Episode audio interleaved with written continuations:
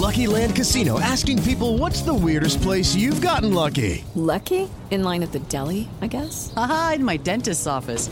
More than once, actually. Do I have to say? Yes, you do. In the car before my kids' PTA meeting. Really? Yes. Excuse me, what's the weirdest place you've gotten lucky? I never win and tell. Well, there you have it. You can get lucky anywhere playing at LuckyLandSlots.com. Play for free right now. Are you feeling lucky? No purchase necessary. Void where prohibited by law. 18 plus. Terms and conditions apply. See website for details. It's never been easier to communicate with people, but it's never been harder to know which platform you're supposed to communicate on. Here's a simpler solution. With call, meet, and message all in one app, RingCentral makes communication easy. With all that connectivity in the palm of your hand, you can work from anywhere with anyone at any time and never miss a beat. Because when it comes to communication, simple is better. Learn more at ringcentral.com. RingCentral, simpler communications.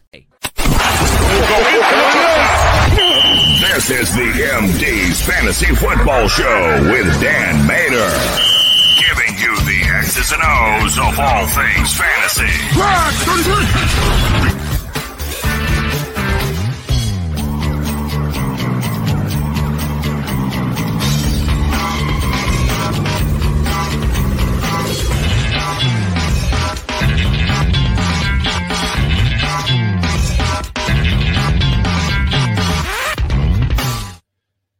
What's going on, MD Nation? Welcome back to the show. Welcome to the MD's Fantasy Football Show, streaming to you live on social media at Billy Up MDFF Show.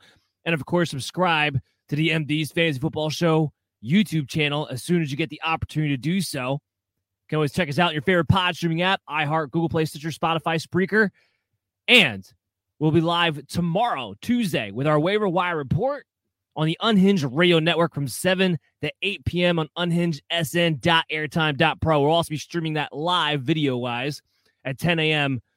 on social media and on the YouTube channel. As always, I'm your host, Dan Mater, joined here with no one, myself, because it's Sunday recap.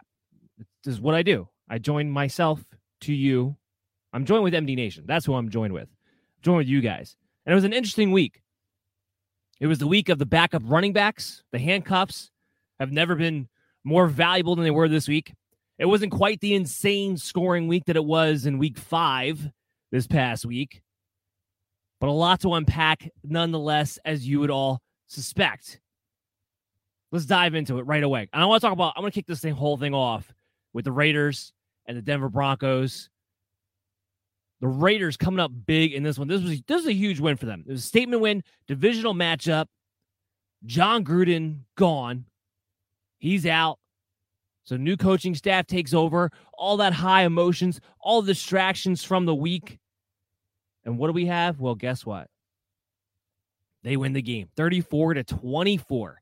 Derek Carr having one of his vintage 300 yard performances, 341 yards and two touchdowns off of 18 completions, by the way. Only 27 pass attempts for Derek Carr in this game. That's very impressive to go th- almost 350 yards off of 27 pass attempts. Talk about your chunk play after chunk play in this matchup. You had Henry Ruggs who had a 48 yarder. You had Bryan Edwards had a 51 yard. Uh, Darren Waller had a 33 yarder. Kenyon Drake had a 31 yarder for a touchdown. Even Hunter Renfrow, who never gets past the line of scrimmage, had a 25 yarder in this game. And Josh Jacobs had his lone reception go for 29 yards. Just chunk play after chunk play after chunk play. And that Denver Bronco defense, not looking like the defense it should be, not looking like the defense it was in the first three games of the year. The second they started playing competent teams, that defense, which talent wise should be loaded, is suddenly look looking like it's a ripe opportunity for well, really just about anybody. Now, let's talk about fantasy wise. Henry Ruggs, three receptions, 97 yards, a touchdown on four targets. Now, again, they didn't have to throw the ball that much in this game. They got up early. They were up big in the second half. I mean, really, this score is closer than how this game actually was played out. So there's part of it there. But Bryan Edwards, 24 routes run. Henry Ruggs, 25 routes run. Hunter Renfrow, 22 routes run. This is nothing's changed. My analysis on the Raiders receivers has not changed, which is all three of them are getting fed and playing equally when it comes to actual opportunities to catch the ball. Edwards, four targets. Henry, four targets. Renfrow, five targets in this game. And yeah, Ruggs can hit a big one. Bryan Edwards continues to play the most snaps. Hunter Renfrow usually has the highest floor. I still don't think there's a Raiders receiver that you can actually key in on.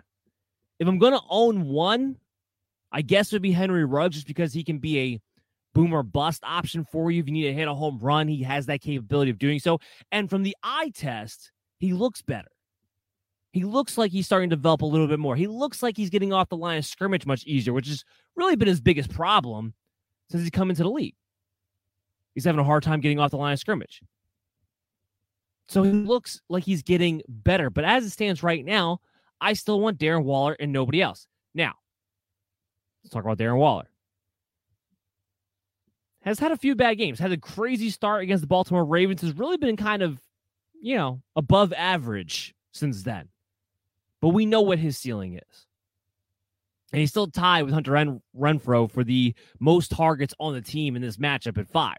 Again, they didn't have to throw the ball that much. If you have Darren Waller, please don't panic. You still have a top three tight end on your hands. If you don't, and the owner who has Waller is sub 500 heading into week seven with a crazy bye week coming up, this is going to be the week to buy low. With the bye weeks coming up, if you're in a position where you're above 500 and you have some roster flexibility, this is going to be the week to try to take advantage of your league mates who are desperate and need a win and might not be able to fill out an entire valid roster this week. That's going to be a big thing this week. There's going to be a lot of teams out there who currently are not going to be able to fill out a legal roster because of how many teams are on bye and how many of those players might be on any one particular team. This is the week to take advantage of those type of situations. And I truly believe you can do that. Darren Waller might be one of those guys. We're not worried about anything. Nothing has changed as far as his routes run, his involvement in the offense. Better days will be ahead. Breaking down the running back scenario, Kenyon Drake gets two touchdowns in this game, one on the ground, one through the air. His usage, however, was still pathetic. Four carries, had 34 yards. Great. Good job. Two receptions, 39 yards, two targets. Josh Jacobs dominated as far as playing time goes, and Kenny Drake only had 11 snaps. Now, it's impressive that he had six touches on 11 snaps for two touchdowns, but he ain't the next Cordarrelle Patterson. Don't get it twisted. So Kenyon Drake's still somebody who belongs in your waiver wire and keep him there. There's still no reason to pick him up. What you like to see is Josh Jacobs taking back the reins, looking like he's getting healthier. He looked, to me at least, while his efficiency numbers weren't necessarily there, physically, he looks better this game than he had the past couple of weeks. So I do think he's getting healthier and healthier. What we are hoping for is what we saw last week, where he had five targets or take, take the lead in the passing game on a target sheet doesn't show up, but none of the running backs are targeted. He had one, Drake had two, Richard had one. But if you look at the routes run, Jacobs had 14 compared to Drake's six, compared to Jalen Richard's five. So that means he's getting those opportunities. That's what you want to see ultimately by the end of the day. Now, of course, in this game, he gets a rushing touchdown for you, 53 yards. Josh Jacobs, if he's going to be as involved in the passing game as the other two at the very least, I think he will be reestablishing himself as a solid RB2 who has touchdown potential every single week. And for a guy you probably drafted in the third or fourth round because everybody was so down on him because of the addition of Kenyon Drake, you are definitely getting the investment back on your draft capital with Josh Jacobs moving forward as long as his usage remains the same. Nothing changed with Derek Carr. He's still a stream option in a certain matchup but he's he is a Jekyll and Hyde quarterback when it comes to fantasy football purposes. He has to go over 300 yards to give you a decent fantasy day, and it's not always based on the matchup when he when he does and doesn't do that. So he's a streaming option, but know that he's a boomer bust streaming option, and it doesn't always matter who it is that they're playing. On this, this was the Nani matchup that looked good on paper for them. On the flip side, you go to the Broncos. Teddy Bridgewater threw the ball 49 times in this game. That is not something the Broncos actually want to do.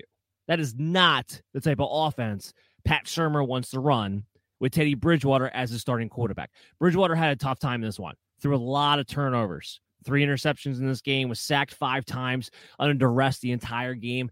That's not the type of ball they want him to play. They don't want him to be aggressive. They don't want him throwing the ball 49 times. They want him managing, keeping the offense on the field and complementing the defense. That's what they want him to do.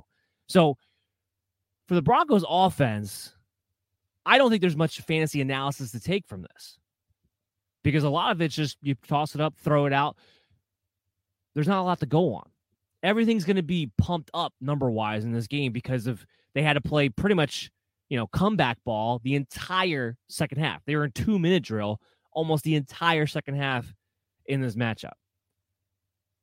So there's nothing really stable to take out of moving forward. However, there are a couple things that I am looking at. Javonte Williams, Melvin Gordon. Javonte Williams gets 11 carries Melvin Gordon's 10. Both were about five yards a carry. Both were very efficient. Melvin Gordon getting three targets, three receptions, 23 yards. Javonte Williams, three targets, three receptions, 15 yards. Here's the difference nothing's really changed with their usage. Melvin Gordon is still outplaying Javonte Williams as far as usage wise, just a little bit. 43 snaps to 38, 29 routes run to 24. So it's just, it's still just Melvin Gordon a tick ahead of Javonte Williams. We'll see how long that lasts. I'm still holding strong. If I have Melvin Gordon, I keep using him as an RB3 flex play. You could do the same with Javonte Williams, but I'm not selling off Javonte Williams thinking that his time is never going to come. We're just now getting to the midway point of the season we'll start to see as the, as the weather changes. Melvin Gordon gets a little more nicked up. Javonte Williams continues to get better, which he has been doing. That's noticeable on the field right now. It's noticeable on the tape. I think his time will certainly come. The other thing I'm paying attention to with the Denver Broncos is Courtland Sutton. Had a big game in this one, of course. But it might be time to. I can't help but wonder if it's not time to sell high on Courtland Sutton. The reason why be time to sell high on Courtland Sutton is you have the immediate return coming of Jerry Jeudy. Tim Patrick's been involved. They just signed John Brown, although I think he did get demoted back down to the practice squad today.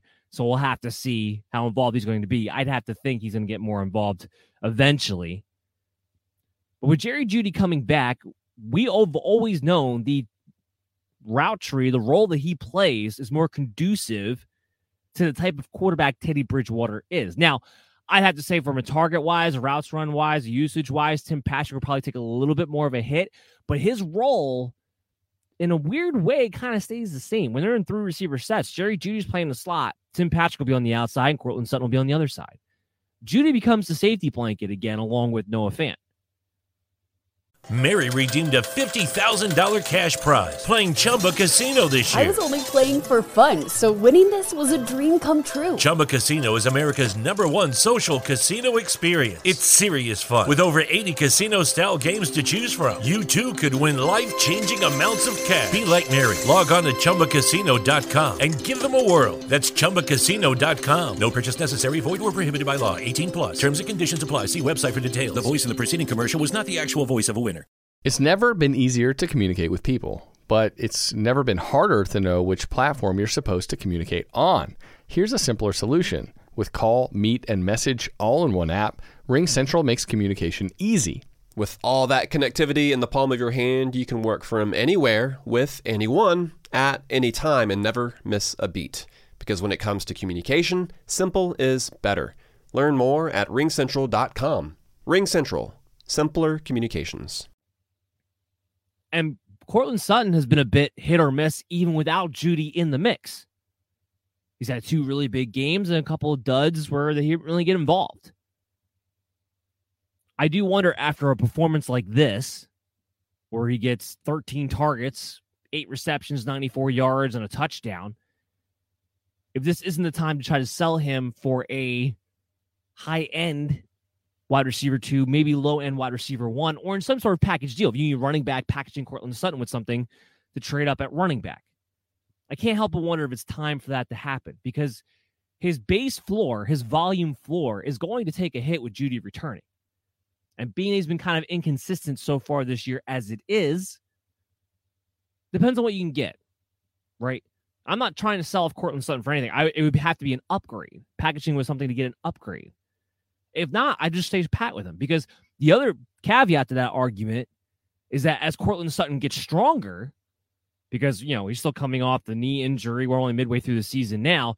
He could get better and more efficient even with Jerry Jeudy on the field. That's entirely possible too.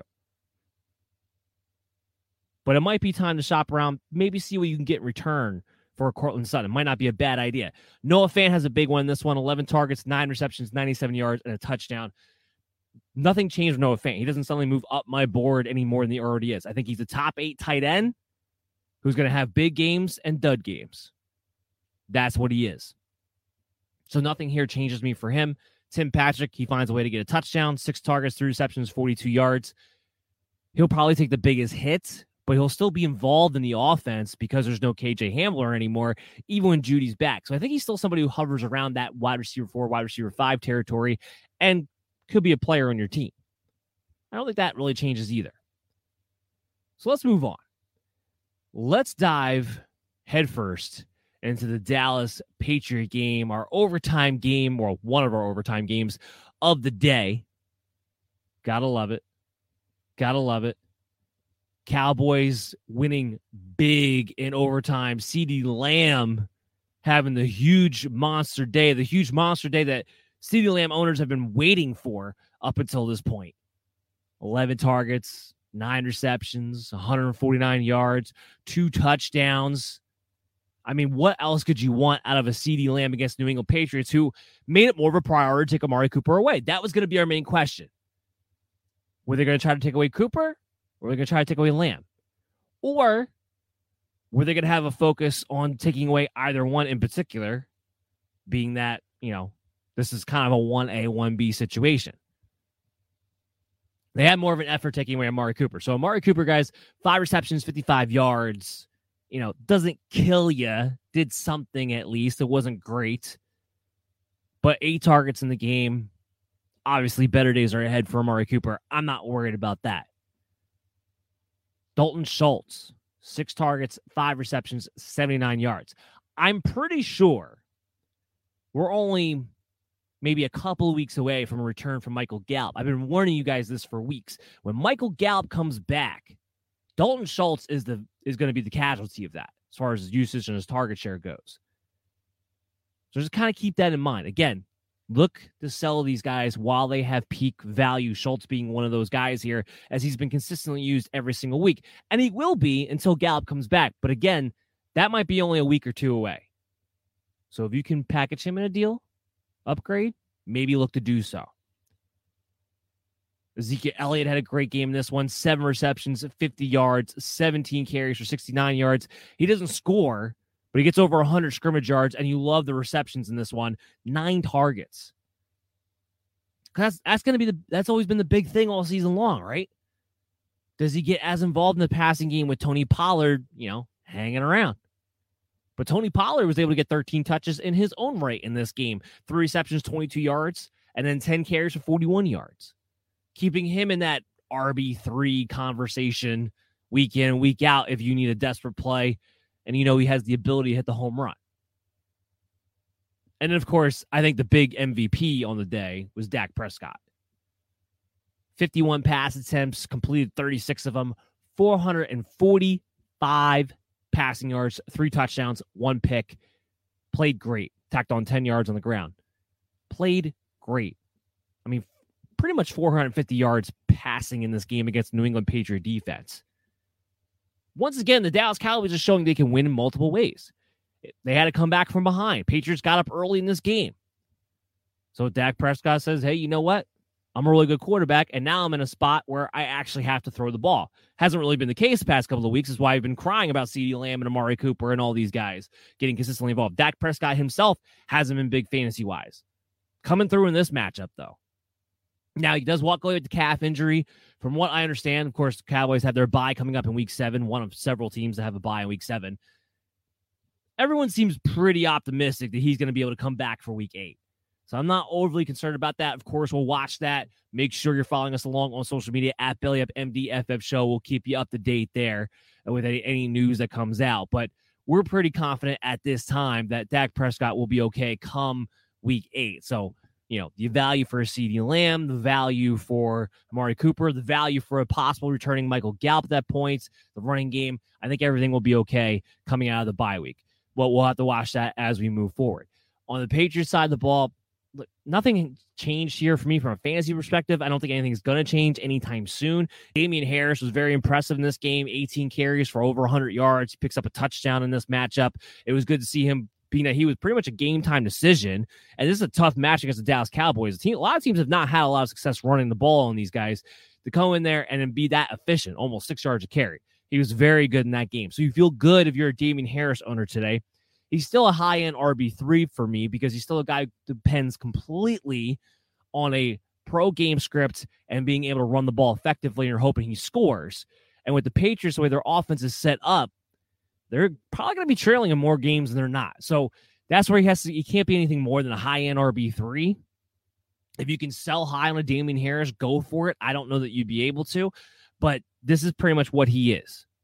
And he'll have some nice games here and there when the game script kind of goes more his way, when they can stick with the running game. The only thing that was kind of interesting is the the amount and the way in which Rhamondre Stevenson got involved. Now, he had the five carries for 23 yards and a rushing touchdown, but he had three targets for 39 yards, three receptions. Brandon Bolden only had one target. Now, up until this point, Brandon Bolden had been the guy who was pretty much primarily working on third downs. And when you look at the routes run, while it was all very low for all the running backs involved, Rhamondre Stevenson had nine, the Brandon Bolden seven, Damien Harris had four. So he led the way in routes run. I wonder if the Patriots are starting to be like, hey, you know what? We can't keep screwing around. Our offense is terrible. We have to have our best players out there on the field more times than not. Rhamondre Stevenson is light years more talented than Brandon Bolden will ever be. So I do wonder if this backfield may start to morph into a Damien Harrison, a Damien Harris, excuse me, and a Rhamondre Stevenson backfield, where Stevenson would be more of the pass catching back because he has that. Believe it or not, for as big as he is, if you didn't watch this guy in college in Oklahoma, he he has that skill set. For a big guy, he's good at pass protection, and he's got soft hands. That's one of the reasons I liked him so much. It's one of the reasons why he was one of my sleeper running backs coming out in this draft, why I thought he might be able to make an impact, especially for a New England Patriot team, if the opportunity would arise. So that I'm going to have my eye on. We'll see if that trend continues. If it does, Stevenson might be some might become somebody in PPR leagues who winds up being an RB three. We'll keep our eyes on that. But that was definitely something of interest to me. As far as receivers go, look, Kendrick Bourne had the big, you know, touchdown, and that was his only target, his only catch of the game. Jakobi Meyers is a fine, high floor wide receiver three. Continues not to find the end zone. Six catch or six targets for five receptions and 44 yards in this game. Not as high of a floor as you were hoping for against Dallas, but this game script didn't quite go the way we all expected it to either.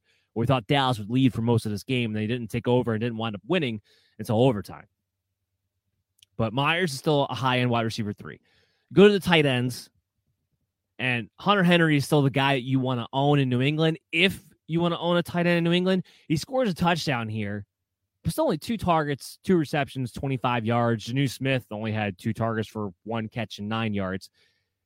Smith played three more snaps, but nine more routes run for Hunter Henry. So he's he's the fantasy tight end. I don't know why Jonnu Smith's only allowed to be a blocker, but Hunter Henry is the fantasy tight end. That's who you want to have. Let's skip ahead to the or skip behind to the Arizona Cleveland game we had to start the Cleveland side of the ball. So this this whole thing got out of whack. Baker Mayfield, and they play on Thursday, so that's that's the big thing. Baker Mayfield, they're not ruling him out. He had an MRI. Uh, apparently, there's some talk that they want to get a second opinion, or Stefanski wants a second opinion before he decides whether or not it's Baker Mayfield or Case Keenum as the starting quarterback in Thursday Night Football. It was a nasty hit that Baker took and he landed very awkwardly on what was already a banged up shoulder going into the game. Now, again, it's still his non throwing shoulder, but that doesn't mean it doesn't hurt like hell and it's not going to affect him while he's on the playing field. So we're going to have to watch that as we move forward. I wouldn't be surprised if, you know, if Baker Mayfield's not able to go and we do wind up having Case Keenum. I got a question here from Dan on Facebook. Need a thought on a trade. Ekeler for Adams straight up. Who wins? Honestly, Dan, uh, this just really just matters on what you need more. You know, who needs a running back more? Who needs a wide receiver more? Ekeler's been a top three running. Actually, I think I think he's still RB two even after the poor performance uh, yesterday. And Davante Adams is on a target pace that could put him at like 200 targets by the end of the year. So it's two elite guys. It really just matters. Do you need a running back more or do you need a wide receiver more? I don't think anybody wins or loses in that deal. Uh, but thank you for tuning in, Dan. I hope you tune in again soon. Carrying on with the Browns game. So then we have Kareem Hunt. You know, big time. Was in my top five. No Nick Chubb in this matchup. Knew they were going to lean on him heavily in this game. Thought it might be some gusts of wins. They might check it down in the short game quite a bit. Might be very involved in the passing game. He made it pretty much the entire game. He didn't get hurt until later on, but calf injury. He's on the IR. The the narrative seems to be more like four to six weeks. So while he has to miss at least the first three games, it sounds like it's going to be more than that. It could be double that, especially if it's a pretty severe calf injury, which I mean puts the Cleveland Browns in a hell of a pickle because now you have Nick Chubb Mary redeemed a $50,000 cash prize playing Chumba Casino this year. I was only playing for fun, so winning this was a dream come true. Chumba Casino is America's number one social casino experience. It's serious fun. With over 80 casino style games to choose from, you too could win life changing amounts of cash. Be like Mary. Log on to chumbacasino.com and give them a whirl. That's chumbacasino.com. No purchase necessary, void or prohibited by law. 18 plus. Terms and conditions apply. See website for details. The voice in the preceding commercial was not the actual voice of a winner. This holiday season, Lexus wants you to remember. It's not just the thought that counts, it's your thought. Because no matter how much time you spend picking out the perfect gift, the only thing they'll really care about is that it's from you. Here's to experiences they'll continue to cherish. Season after season. Make this December one to remember. Together. Click the banner to discover more. Experience amazing at your Lexus dealer dealing with his calf injury. Now, obviously, not as severe as what Kareem Hunt just suffered on Sunday, because now Stefanski is saying, well, Nick Chubb's actually progressing very well and didn't want to officially rule out Nick Chubb this week. Now, for you Nick Chubb owners out there, I would be shocked. And I actually have some Chubb shares myself. I would be shocked if Chubb was out there Thursday night.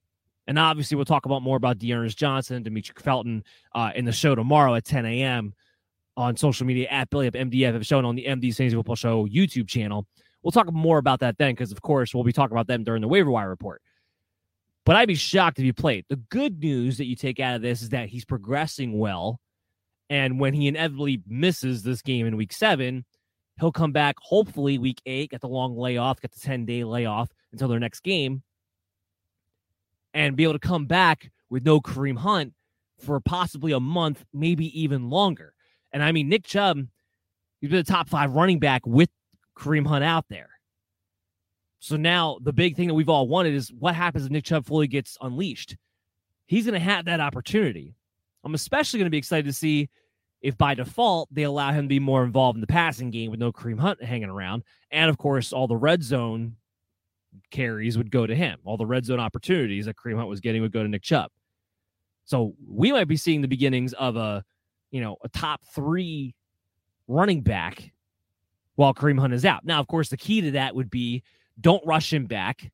Don't pull a Christian McCaffrey where you're having him out there practicing sooner than he should be. He winds up having a setback, and then we're all screwed. Because D'Ernest Johnson ain't nearly as much fun as watching a Nick Chubb or Kareem Hunt out there run around. So I don't want him, even as a Nick Chubb owner, I don't want him to come back this Thursday unless that calf injury is really minor, and I don't see how it would be, being that he didn't practice at all last week. I just there's no reason to chance it because here's what's going to happen: you put Nick Chubb out there out of desperation because now you're three and three and you're trying to win ball games. You're playing against the Denver Broncos.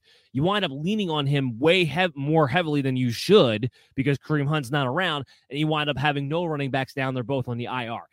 That would be my worst case scenario. That would be the worst case scenario for Nick Chubb. The best case scenario, you have him sit week seven, Comes back week eight, totally healthy, and now he's got nothing but upside in front of him for, like I said, at least the next month. So that's what you want as Nick Chubb owner. I don't think you want him to play in this game unless that calf injury is really, really take, getting taken care of. We'll see exactly what happens on Thursday. As far as the wide receivers go, Donovan People Jones, you know, he has the big game, four receptions, 100 yards, two touchdowns, five targets. He's been, you know, it's been an every other week type of thing, is where he's involved in the offense. Donovan Peoples Jones is irrelevant. He does not somebody we want to pick up. I don't really want to own a Cleveland's receiver, period. Remember, you got Jarvis Landry, probably will be back by at least by week eight. I don't know if he comes back right away because they play the Thursday game. I think that this game is on Sunday. I think Jarvis Landry would definitely be back. We'll see. I think he does have a shot to suit up. But when Jarvis Landry gets put back in the mix and OBJ is healthy, well, nobody else outside of those two receivers are going to be worth anything. And even in OBJ's case, I don't know what he's worth.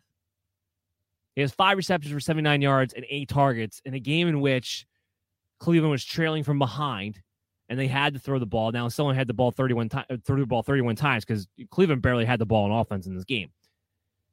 But this has basically been like what OBJ's best performance essentially.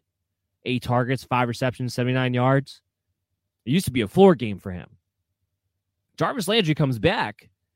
The only thing that's been keeping OBJ alive fantasy wise at all is because he has been getting targeted at a healthy rate. Even if he hasn't been hitting, you can still point to the usage and just say, well, they are trying to get him involved. Look, between his name and the fact that he had an okay game here, if you could package him and sell him off for anything that helps your team, do it. Do it. Don't hang around for Jarvis Landry to come in there and all of a sudden OBJ's, you know, normal pace of game is three receptions for 20 yards.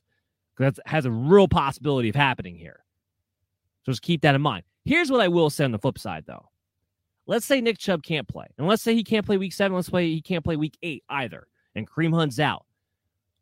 They're not just going to, you know, with D'Ernest Johnson, Demetric Felton, however that breaks down, they're not going to have the same usage as those as Kareem Hunt and Nick Chubb. They will have to throw the ball a bit more. So when the receivers might be a bit more valuable, we'll have to see how that all plays out. But sell off if you can sell off OBJ at all and you're holding them, do it. Find a way to get something that's actually valuable to your team. Find a way. I beg of you, find a way. On the Arizona Cardinals side of things, Kyler Murray had an incredibly, incredibly efficient day. Incredibly efficient day. Dan's asking me uh, who the better pickup for the Browns. I won't be able to listen. Well, first of all, Dan, I want you to know you can always catch the show on your favorite pod streaming app. So even if you can't listen to the show live, you can still listen to it whenever you get the opportunity to on iTunes, iHeart, Google Play, Stitcher, Spotify, Spreaker, wherever. So you can you can still listen to the episode tomorrow, and I, I beg you to do so. But I will answer your question. D'Ernest Johnson's the guy you want to pick up. He will definitely be the lead ball carrier. Now, how the split works out between him and Felton when it comes to the passing game, that will be remain to be seen. But here's what I will say: while Felton's very explosive, he's not a good pass protector. So I do wonder how much trust they're going to have with him being out there on all the third downs, let's say. And D'Ernest Johnson over the years when they've called upon him, has been able to help them out in a three down style territory. So he's the one you want to have. But Felton is somebody who's still of interest to me, especially in full point PPR leagues, because I do think he'll have somewhat of a role at the very least in the passing game. But that that's what I would say to you. But then again, go ahead, check us out, subscribe to us on your favorite pod streaming app. So you can always listen to us even when you can't catch us live. Don't worry, Dan. We're always available for you. Okay. So talking about the Arizona Cardinals, the Kyler Murray coming in with an incredibly efficient day, 20 of 30, 229 yards, four passing touchdowns. I mean, it was really easy for the Arizona Cardinals in this game against the Cleveland Browns. Now their defense is still banged up, but they still should be playing better than this. Now you have two games back to back where the Chargers drop 47, Cardinals come in, drop 37. All of a sudden, Cleveland Browns look like a leaking faucet on defense. That's something they're going to have to correct. Now, they might have a better time of doing it against Denver with Teddy Bridgewater and an offense that's kind of anemic in its own right. But that's something to watch too and, until they get healthy. Murray only had six yards on the ground, but does what you need you to do for a fantasy perspective. AJ Green gets involved here. Five receptions, 79 yard and a touchdown, six targets. Christian Kirk, five receptions, 75 yards, a touchdown on eight targets. Rondale Moore, the odd man out with three receptions, 16 yards on four targets. And as I said last week, don't get too excited about Rondale Moore having finally run a couple more routes than Christian Kirk had for the first time all year. Went right back where Rondale Moore was strictly the fourth receiver on this team, which more times than not he will be. The problem we're starting to have here is that I don't know when the Christian Kirk and Rondale Moore breakout's going to happen. I keep anticipating at some point this season they're going to overtake AJ Green, but AJ Green's been doing well enough that he doesn't, unless he gets hurt, he might not go anywhere. They've used him in the red zone. They've used that big body of his to move the chains and throw jump balls to. Kyler Murray seems to like to have him as a, you know, that secondary safety blanket to when DeAndre Hopkins isn't necessarily wide open. That seems to be what's happening right now. And as a result of that, and last week, I think kind of topped it off. If you go to BelletFantasySports.com, you go to my rankings, you'll see last week I had AJ Green, Christian Kirk, and Rondale Moore all in the 40 50 range, all as wide receiver fours, wide receiver fives. You never know which one it's going to be. And they all have about the same usage when it comes to routes run.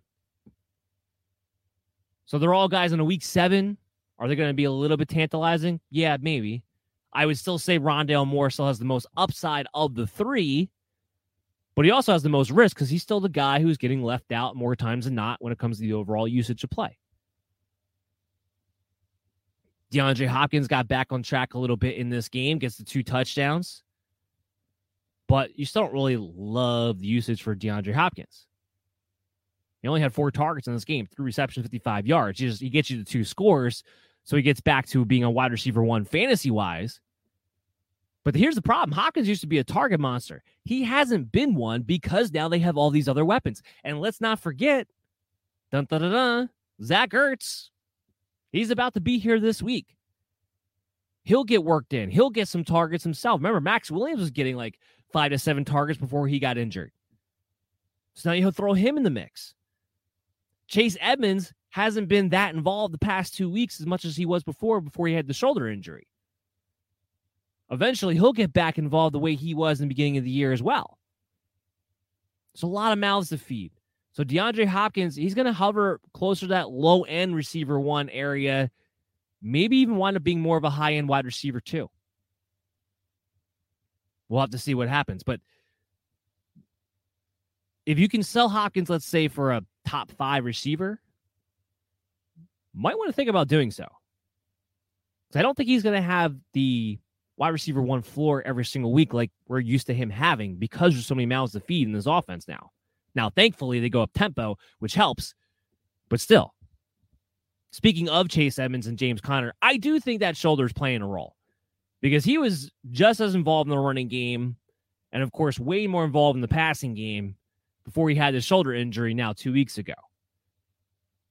And then the last two weeks, all of a sudden, you see James Connors dominating the carries. In this game, he had 16. The Chase Edmonds is four. And even Conner, while he had one target and Chase Edmonds had three, they still were actually almost dead even in routes run. Conner had 11 routes run. Chase Edmonds had 12. So I think this is a case of Chase Edmonds is a little bit banged up. And then also, yeah, on the fact the game script here. The Cardinals dominated from the get go. So they're able to just kind of like grind the clock out, give the ball to Conner, wear down the team. And he's going to be that that four minute running back and the red zone running back. That's going to be his role. So it's a combination of Edmonds not being 100% healthy yet and this game script favoring a James Conner. So don't get too discouraged if you're Chase Edmonds owner. I still think he is a low end RB2, high end RB3 more times than not but they need pro game scripts for him, passing game scripts for him, and he needs to get more healthy, which maybe he will be by next week. So I'm not overly concerned there, but it is something to watch over the past couple of weeks. Maybe he has a little bit of a lower floor heading into week eight than you were initially valuing him at. And we'll see where he comes out my rankings when I do them later on this week. Let's talk about one more game before we hit the break. Let's talk about the Houston Texans, the Indianapolis Colts. So T.Y. Hilton, he comes back. I didn't think he was going to play right away. He did. I wasn't sure what his usage was going to be. It was actually pretty decent. Now he picks up the quad injury And they don't seem to know if he's actually going to be available for week seven as of now. So he is somebody we're going to have to watch on the waiver wire report. Played 24 snaps, so he, he was still on a snap count because he played about half the snaps roughly of a Zach Pascal and a Michael Pittman. But he only had three less routes run than Pascal did, about seven less than Michael Pittman. So when he was out there, they were utilizing him. He had four targets. He had the most targets on the team. Now, again, Carson Wentz only threw the ball 20 times in this game because, you know, playing the Houston Texans, you don't got to be all aggressive all the time. But he looked pretty good. Now, I know he's against Houston, and he always seems to look good against Houston. But still, this is a guy who's getting down the field. He had a 52 yarder in this game. Parris Campbell, we still don't actually know the exact injury yet. All we know is that it's a significant foot injury. Kind of sounds like he's going to miss a lot of time, if not the season. Again, we still don't know exactly, but definitely going to miss some weeks. Parris Campbell's going to be out. They're going to need T.Y. Hilton even more because you take away T.Y. Hilton, there's no speed, no explosion on that offense outside of Jonathan Taylor whatsoever, but none amongst the pass catchers. So Hilton's going to need to be out there for that role. And he's going to make everybody better. You actually have a deep threat option, you can't just sit there and squeeze the Colts offense, which is what's been happening up until this point. It'll make Carson Wentz better. It'll make the passing game in general more efficient. It'll help out the running backs get the extra safety out of the box. The only person it might not help is Michael Pittman for obvious reasons. Obviously, if T.Y. Hilton's back there, it may take away from the targets and that high floor, that high wide receiver three floor that Pittman has had without T.Y. Hilton there because he's been the number one receiver. Now in this game, yeah, he had three targets to Hilton's four, which is why we that's an indication that that could be the case. But again, I go back to Carson Wentz only threw the ball 20 times in this game, so I don't think we get a real clear indicator off of one game in this situation in this game script. It's going to be something to watch, though. Now, again, if T.Y. Hilton doesn't play, we may not know, but keep your eyes on that. Jonathan Taylor, of course, was fantastic in this game. 14 carries, 145 yards, two touchdowns, breaking off 83 yarders. Looked fantastic. Had two targets, one reception, 13 yards in this game. And because this wasn't a passing game, Nyheim Hines wasn't very involved in this game. Marlon Mack got some carries at the end. But Taylor playing like playing like an RB1 right now. The only thing I am a little annoyed by is that he only had 14 carries when you consider how this game went. So again, the overall usage, I think, just caps his ceiling on a week to week basis to some degree, but he's showing his explosiveness the past couple of weeks. The game is slowing down for him just a bit. He's a dangerous runner. He might be the closest thing to Derrick Henry, at least from a physical standpoint that we have, where he's a big boy and can run. Now, he's not quite as big as Derrick Henry, but I think he's faster than Derrick Henry. So if he can just get his usage up a little bit, targets up a little bit, I think he will maintain his RB1 status from week to week to week. But you're still going to be running the risk for now that any given moment it could be a Nyheim Hines game. Or if they don't wind up trading Marlon Mack, he could get eight to 10 carries in any given game because this is Frank Reich and it's what he does. So he's still running that risk, but you like where Jonathan Taylor Taylor is trending. And you look at that Colts schedule coming up, very, very juicy for Jonathan Taylor in particular. Very, very juicy. Football to the Houston side of the ball. And uh, yeah, Davis Mills went back to being Davis Mills 29 of 43, 243 yards, no touchdowns, two interceptions. All you care about, the Brandin Cooks get the ball. The answer is yes. 13 targets, nine receptions, 89 yards. Brandin Cooks continues to be a low end wide receiver two, high end wide receiver three with a high floor. And he has some explosiveness to his game too, so he can always kind of have a little bit of upside to go along with him. But he's a guy I'm continuing to start every single week when the matchup dictates. If it's a defense that allows, you know, passing points, fantasy wide receiver points, you can play them. But if they go up against a defense, you know, that can just tear Davis Mills apart, then you're in a little bit of a rough, rough situation. What you're looking forward to if you're a Brandin Cooks owner is that Tyrod Taylor may be on his way back. I don't know if it's going to be this week or not. They weren't clear, but he may be a week or two away from returning. You'll feel a lot better because Taylor's actually an NFL quarterback, unlike Davis Mills. He's not. So you want Taylor to come back in and take over the reins as soon as humanly possible. All right, so here's what we're going to do. We're going to hit a quick break. When we come back on the other side, we still have more games to break down from the Sunday afternoon matchups. So everybody stay tuned with the MD's Fantasy Football Show, and we'll be back with you guys right after this. Where you're betting at is just as important as who you are betting on. That's why I always tell people to put your money down at my bookie. The Arizona Cardinals have come out to a hot start. The Chiefs have as many losses as they did last year, and with all the overs hitting in the dying seconds of a game, there's never been a better time to get in on the action. Thankfully, my bookie's lock of the season has returned for the Las Vegas Seattle NHL opening game. When either team scores in the game, you win. You heard that right. When the lamp lights red, you get the bread. Take the easy win, pat yourself on the back, and use your winnings toward your NFL picks for week six, which includes a battle between two potential Super Bowl contenders when the Cardinals meet the Browns. Don't miss out on a winning season. Head to MyBookie and use my promo code MDFantasy, and you'll get double your first deposit. That's a promo code MDFantasy so you can get double your funds to double your winnings to double the prizes. Bet anything, anytime, anywhere with my bookie. You're listening to the MD's Fantasy Football Show. Welcome back to the program, MD Nation. You are listening or watching the MD's Fantasy Football Show on social media at Billy Up MDFF Show, and of course on the MD's Fantasy Football Show YouTube channel. As always, I'm your host, Dan Mater. We're talking about the Week Six Sunday afternoon recap. Tomorrow we'll have, of course, the primetime matchup recaps, the Sunday night game, the Monday night game, which is ongoing now as of you know playing live on the show along with, of course, the waiver wire report. And that'll be on at 10 a.m. on Tuesday on social media and on YouTube. And then it'll be on again from 7 to 8 p.m.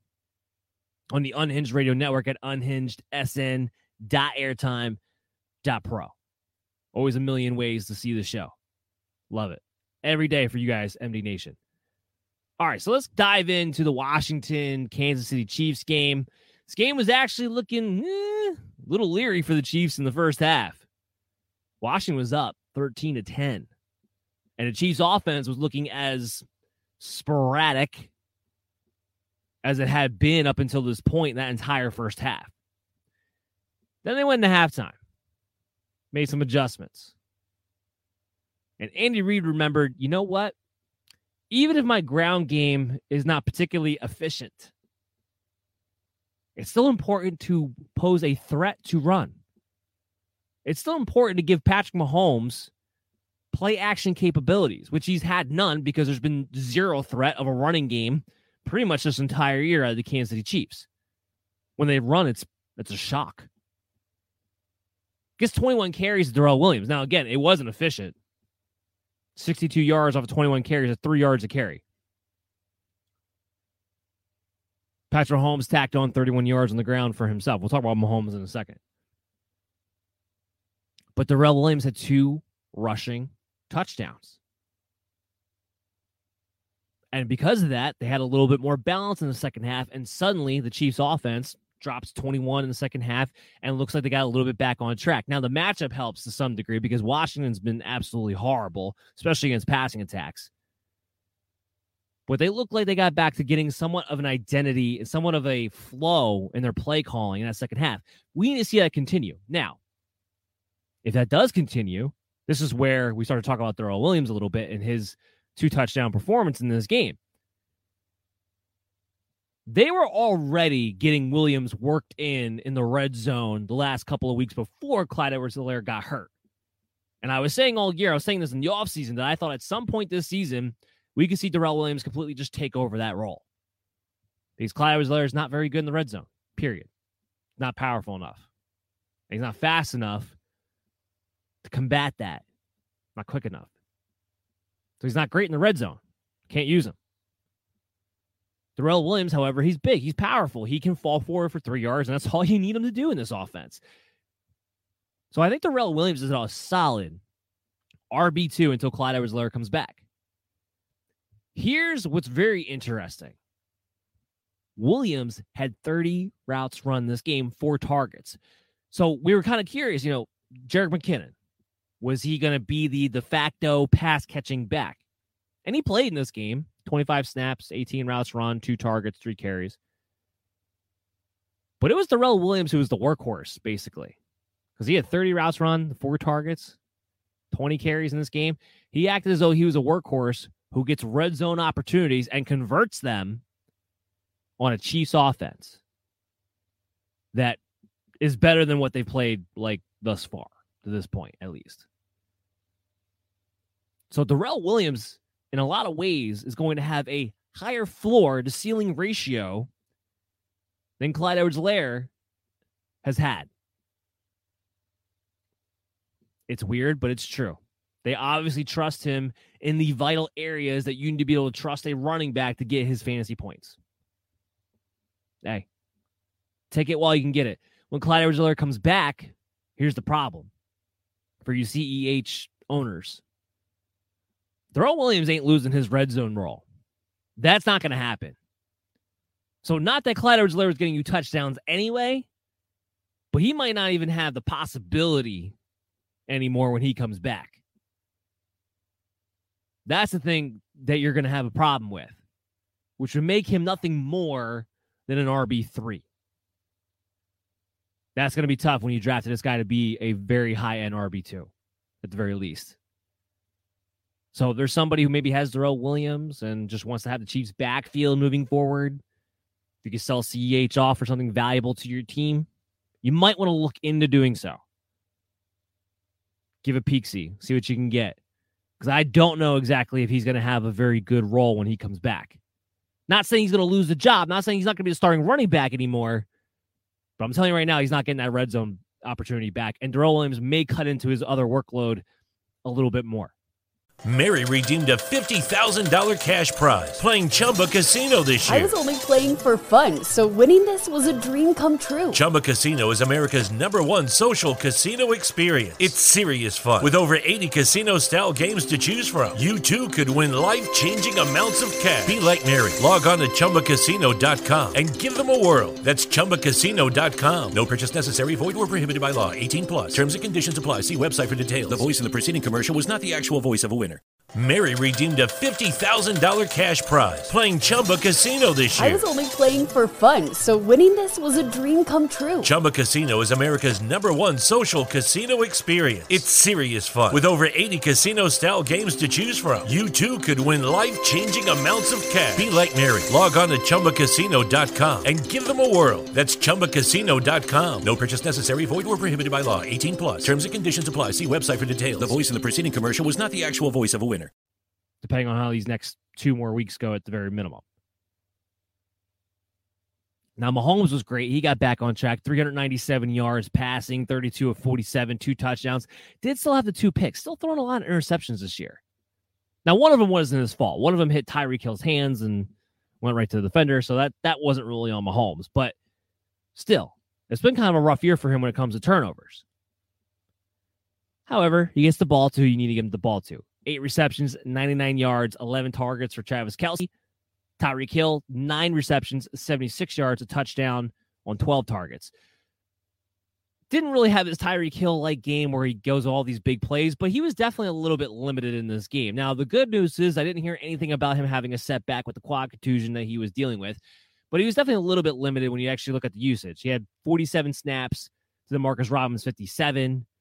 He had eight more, he had eight less routes run than Robinson, six less routes run than Mecole Hardman. There was a drive in which he completely just sat out the entire drive. I, I believe it was either towards the end of the first half or the beginning of the second half. He made it through the entire game and he had 12 targets. I mean, he was the leading targeted receiver. So when he was out there, Mahomes was going to him. And he looked he looked good enough. He didn't look quite like Tyreek Hill, but he looked good enough. Again, didn't hear anything about him having a setback. So that's really all you care about with Tyreek Hill after this game. But something to watch there with the running backs and watching this offense play calling get back on track. Even if that running game is not efficient, you got to give Mahomes the ability to play action, make his life a little easier. Now we go to Washington side of the ball.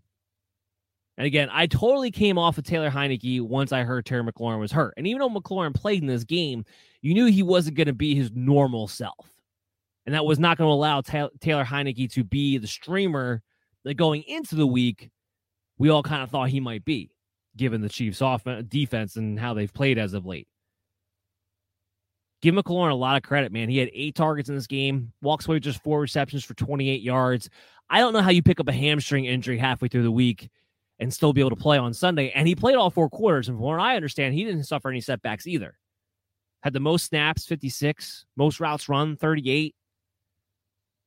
So that's good news for Terry McLaurin owners. Better days are ahead, and he seems to be healthy enough to be out there for a full workload. So that's that's the good news. Obviously, you didn't get the game that you wanted in this one, but for a long term, I'd rather know that Terry McLaurin is going to be out there, which he will be.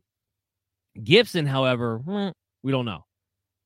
We don't know. He had the MRI, re-aggravated the shin injury, maybe picked up a calf injury on top of it. He's somebody we're going to have to watch in practice. Now, I can tell you right now, off the top of my head, he's not going to practice on Wednesday because he hasn't been doing that anyway. So we're really not going to know anything, I think, until Thursday when it comes to Antonio Gibson.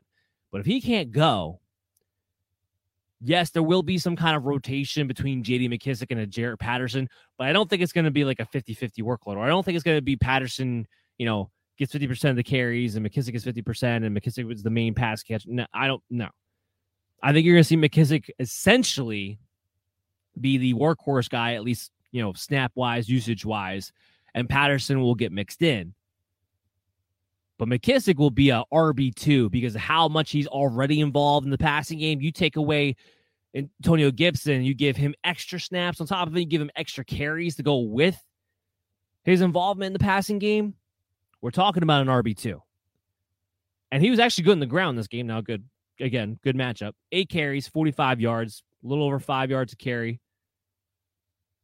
He was the leading receiver on the day because Taylor Heinicke was just dumping it down pretty much all game long eight receptions, 65 yards, 10 targets.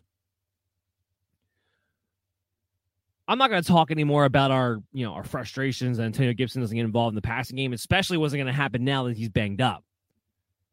This is, is what it is. Now, if Gibson's healthy, McKissic is still the, you know, flexible player. You can maybe flex him if you think if the game script's going to go a certain way, but you still need the game script to go a certain way. That's if they're both out there. If they're not, McKissic He's a must start. He's a must start if Gibson's not going to be out there. He's going to have one hell of a floor with the passing work that he gets. And that's not going to disappear with Jaret Patterson. I'm going to guarantee that right now. Ricky Seals Jones, Adam ranked as a top 10 tight end. He came through. Four receptions, 58 yards, gets the touchdown on six targets. Look, he's the third pass catcher. It's McLaurin, it's McKissic, and then it's Ricky Seals Jones. I think we still have at least another two weeks of Logan Thomas being out. So until then, Seals Jones is a must start. He's a top 10 tight end in this offense because just the target consolidation that is this offense right now. And he's a good pass catching tight end. He's a better pass catching tight end than he's a blocking tight end. So he runs pretty much every route. They don't really have him back there trying to block extra. They'd rather have him as a glorified receiver on the field, especially since they need tar- they need pass catchers anyway if you were wondering who the second receiver was, was Dyami Brown. He came back this game, 47 snaps, 30 routes run, five targets. Still fantasy irrelevant. Plain and simple. Just fantasy irrelevant. This is not a good offense.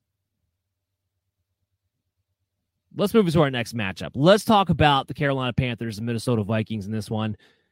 Let's start on the Panthers side of the ball. So, again, they continue their losing streak without Christian McCaffrey, but he's going to be out for at least the next two weeks because they had to put him on the IR. This is where it's getting a little weird. Chuba Hubbard comes in. Okay, so lat the first week he plays, Rodney Smith acts as the passing down back. So Hubbard gets his, you know, his targets cut that we were thought he might get. So we lower Hubbard down in the rankings a little bit in his value because we're like, oh, we don't know if he's really involved in the passing game. Second week, he gets a Christian McCaffrey level workload where he's the pure pass catcher and runner. He's getting all the volume, and he does really, really well. So okay, we bump him up in this game. Like, all right, you're gonna throw him the ball now. Cool. And in this game, all of a sudden, it wasn't Rodney Smith, but Royce Freeman pretty much acted as the third down back, the two minute drill back in this game. Let me just tell you, look, Royce Freeman and Malcolm Brown, they're the same player. They're okay at blocking. They're okay at a little bit of everything. They're big physical backs who don't really move well, don't really do anything well with the ball in their hands, quite frankly. can we not waste our time? Chuba Hubbard, when he got a full workload, was very good. And with Hubbard, he's very explosive. Outside of DJ Moore right now, I don't know how many good playmakers you actually have because Sam Darnold and Robbie Anderson can't hook up to save their lives. We'll talk about that in a second in a little bit more detail. Stop screwing around with Royce Freeman, who runs like, you know, one mile an hour at this point. Just stick with Hubbard getting the full workload.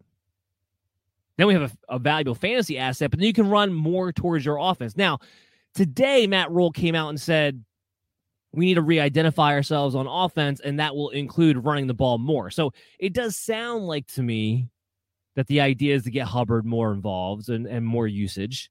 And I do think he's a, he's at least a solid RB two, and I do think he has low end RB one upside if they start throwing him the ball consistently. So he's still going to be a must play, obviously, every single week. But it's just a matter of where is that value really at? Where is that ceiling at? So this is the problem. Hubbard technically ran more routes run. He had 23 to Royce Freeman's 15, but it's when they came. It came in situations where Hubbard would have been able to take more advantage of, and you would expect him to in a game in which Carolina had to come back from behind. We'll see what happens next week. We still don't. There's not enough here to go to know that there's a trend one way or another yet. We'll have to see exactly what happens next week and reevaluate that. Other, but for now, all you need to know is Hubbard is a must play and expect him to be an RB two. DJ Moore, I mean, look, this game, Sam Darnold was terrible. He, there's two games in a row now where Darnold's looking like the Jets Darnold all over again, 17 of 41. So the attempts were there, therefore the targets were there, but again, only 17 completions. So the actual productivity was not there. So DJ Moore gets, you know, five receptions from his 13 targets, 73 yards in this game, doesn't score. Robbie Anderson had 11 targets. They were by far the most, most targeted players on the team. 11 targets, three receptions, 11 yards. He does score, but three receptions, 11 yards on 11 targets. That's pathetic. It's ridiculous how Darnold doesn't seem to be able to hit him at all, considering, you know, the whole team play thing. He himself only had 270 yards passing, a touchdown, and an interception in this game. Darnold's been horrible. So they're going to have to figure something else out. I think that's why Matt Rhule came out and said it's going to have to include more running and re-identifying their offense. Pretty much, aka saying we're taking the ball out of Sam Darnold's hands if we can help it, because he is what I thought he was. Flip over to the Minnesota side because nothing really changes as far as wide receivers go for the Panthers. You're playing DJ Moore. He's still a, a wide receiver one in my mind, and Robbie Anderson belongs in your waiver wire. So you go to the Vikings side, and Kirk Cousins lit this whole thing up. That was a back and forth game. Vikings had a big third quarter, took the lead. This game went in overtime. Big chunk plays there for Kirk Cousins.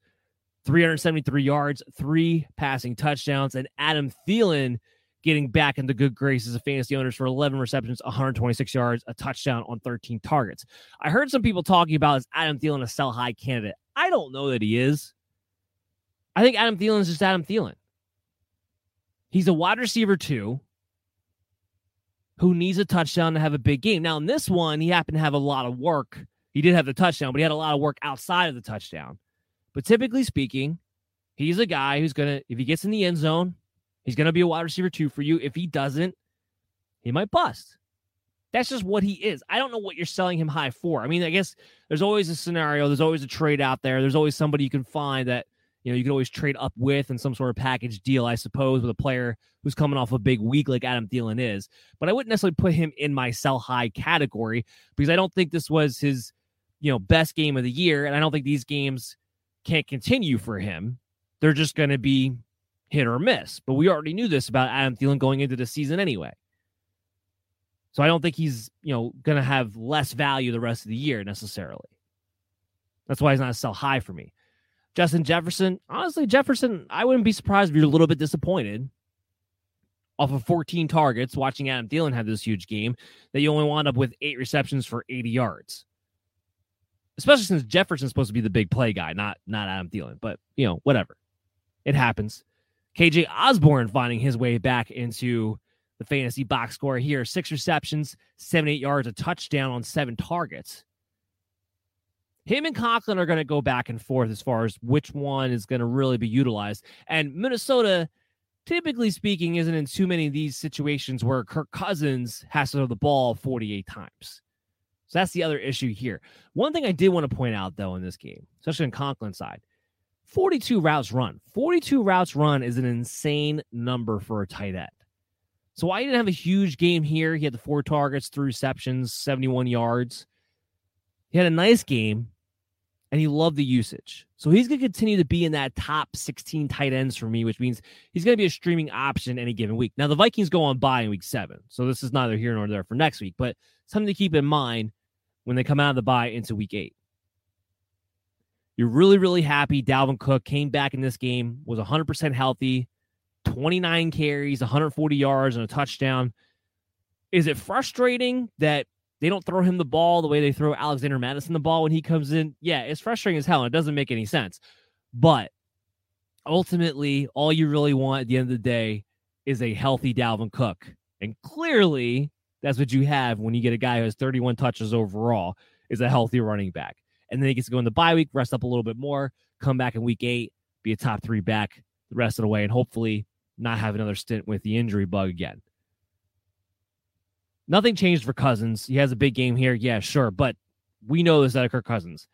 He's gonna have big games. He's a streaming option because he's gonna have a lot of bust games too. It's gonna be about 50-50. So you pick your spots with him, but his value overall doesn't change from any standpoint. So now let's talk about the Cincinnati Bengals, the Detroit Lions. Detroit looked bad. So up until this point, I thought the Lions had battled everybody, kept games close, scrappy, were in it. Yes, of course they were outgunned. Yes, of course they were not the more talented team, but they just seemed to always find a way to be in it at the end. This was the first game they truly got blown out and never really had a chance from the get go. Now, Cincinnati's a much better team than we're used to seeing too. And Zac Taylor right now might be finding a way to actually keep his job because they're playing much better football than they ever have. But we'll get to that in a minute.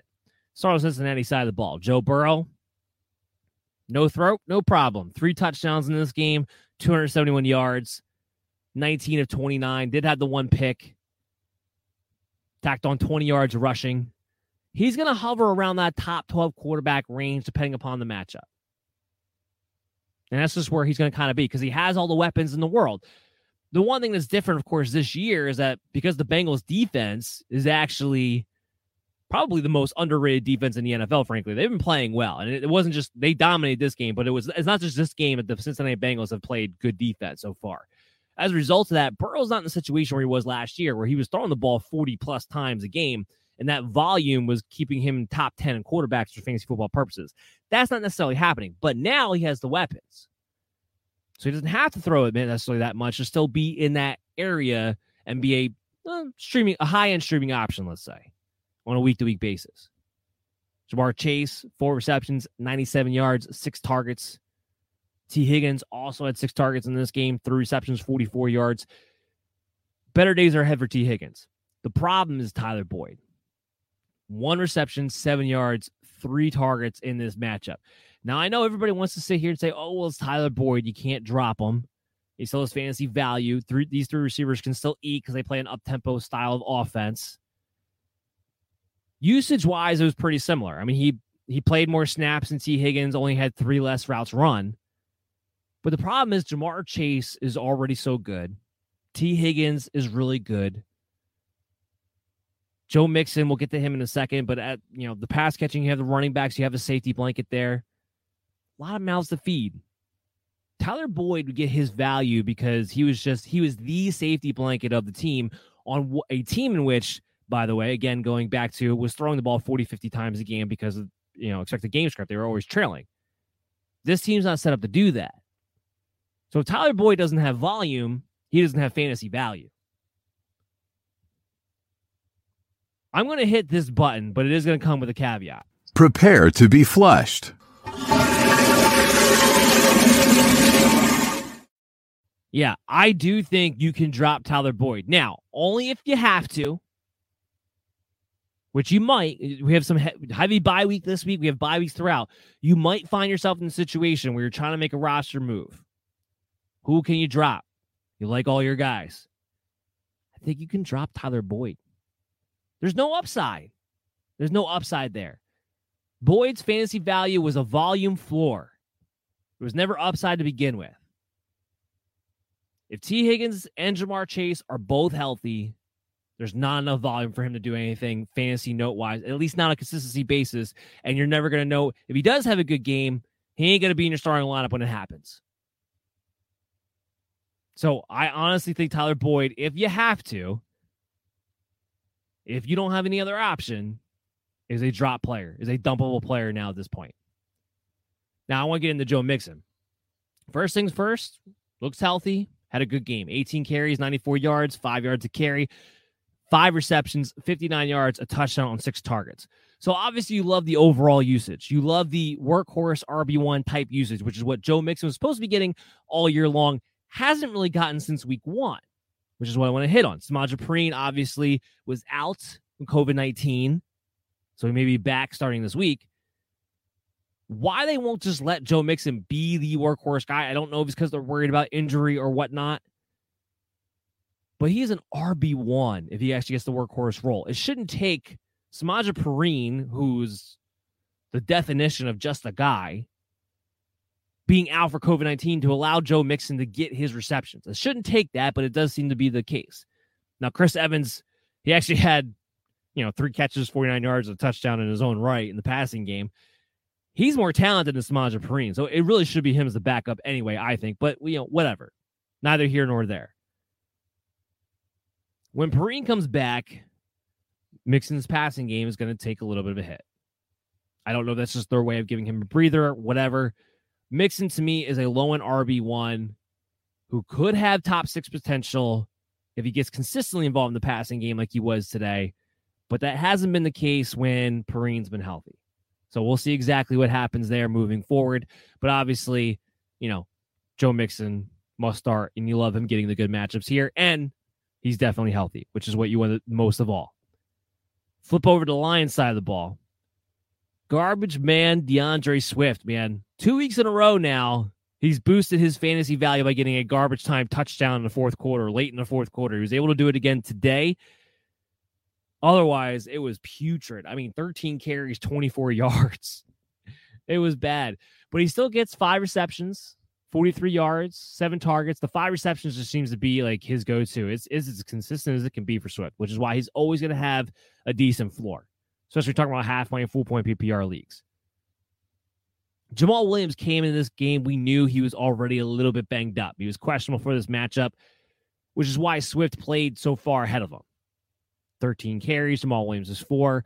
And the continuation trend, which is definitely a trend now at this point because it's been four games in a row, it's all Swift and no Williams when it comes to the passing game, which is what you want for a Swift owner. Williams is still going to be involved. Williams, I think they're still going to use him a lot on first and second down. The good news is, is that, you know, Swift and Williams will both play in the red zone, so you don't have to worry about that. I just wonder if there's not a door opening for Swift to completely take over. Now he's been working his way back from the groin injury. I think they've been trying to, you know, playing with kid gloves, take it easy on him, make sure they don't re-injure anything. Because they need without Swift, I don't know what kind of offense they're gonna have. So I get that part of it. But this is also the third game in a row that snap wise, Swift has dominated. Even before Williams was hurt in this game, Swift has dominated snaps past couple of weeks. So I don't I can't help but wonder if he might start to take over this game, be maybe more of a workhorse back than we expect. Now I expect Williams to still be more involved next week, or at least when he's healthy, than he was today. But there could be a little bit more volume heading Swift's way. I wouldn't be that surprised. He continues to be a low in RB1. Nothing changes for me there. TJ Hockenson gets back on track. As I all told you, don't panic on TJ Hockenson. He's still the number one dependable pass catcher of the Detroit Lions. Eight receptions, 74 yards on 11 targets in this game. What I had my eye on was the wide receivers. No Cephus. Tyrell Williams wasn't back yet. So Amon-Ra St. Brown was somebody was like, I kind of wonder if he might have gotten a ton of volume in this game. Now, it wasn't bad. He had seven targets, five receptions, but only 26 yards. The problem that was bad is that Kalif Raymond also had seven targets in this game. So he didn't get the dominant targets. He wasn't a clear cut number one guy. I still think he has some sneaky value, some sneaky potential. I still think his volume could go up because we know what Kalif Raymond is. He's a nobody. But I don't know if he's ever going to make it into your redraft leagues. I don't know. Not until he gets utilized a little bit more. He has to start seeing double digit targets on a consistent basis in this offense before he's going to be somebody that you can actually trust to play in your season long leagues. Something I'll continue to watch, but I didn't like how Kalif Raymond was as involved as he was in this game. Look, Jared Goff's not a fantasy quarterback anyway. So we could talk about Dan Campbell throwing him under the bus or what his impact is on this offense. Fact of the matter is this Detroit stinks. Goff's going to be a high volume passing attack. All you care about is D'Andre Swift and TJ Hockenson. And maybe see if there's somebody else in the pass catching group who shakes out like a St. Brown who finds himself getting consistently a lot of volume at some point this year, too. Other than that, fantasy wise, it's neither here nor there when it comes to Jared Goff and his play or lack thereof, basically, or what's going on, on the sidelines with his coach. So now let's talk about the Rams and the Giant game, lack thereof. This is this is almost an identical game to the Cincinnati Detroit game as far as domination going. Rams defense really dominated this game. I mean, Daniel Jones back to being a turnover. He had three interceptions. He had a fumble in this game. I mean, he, he was 51 pass attempts, 29 completions, 242 yards, no passing touchdowns. Just 100% complete vintagely awful Daniel Jones, which unfortunately at this point you have to come to suspect expect to some degree. Kadarius Toney re-aggravates his ankle injury. He's very much in question come week eight, or come week seven, I should say. Excuse me. And Sterling Shepard line up in the slot anyway. This is the argument I was having with Chris: is whoever gets to be the slot. And he thought it might be Kadarius Toney. I was saying it's definitely gonna be Sterling Shepard, and it was. Even when Toney was healthy, Shepard was lining up in the slot.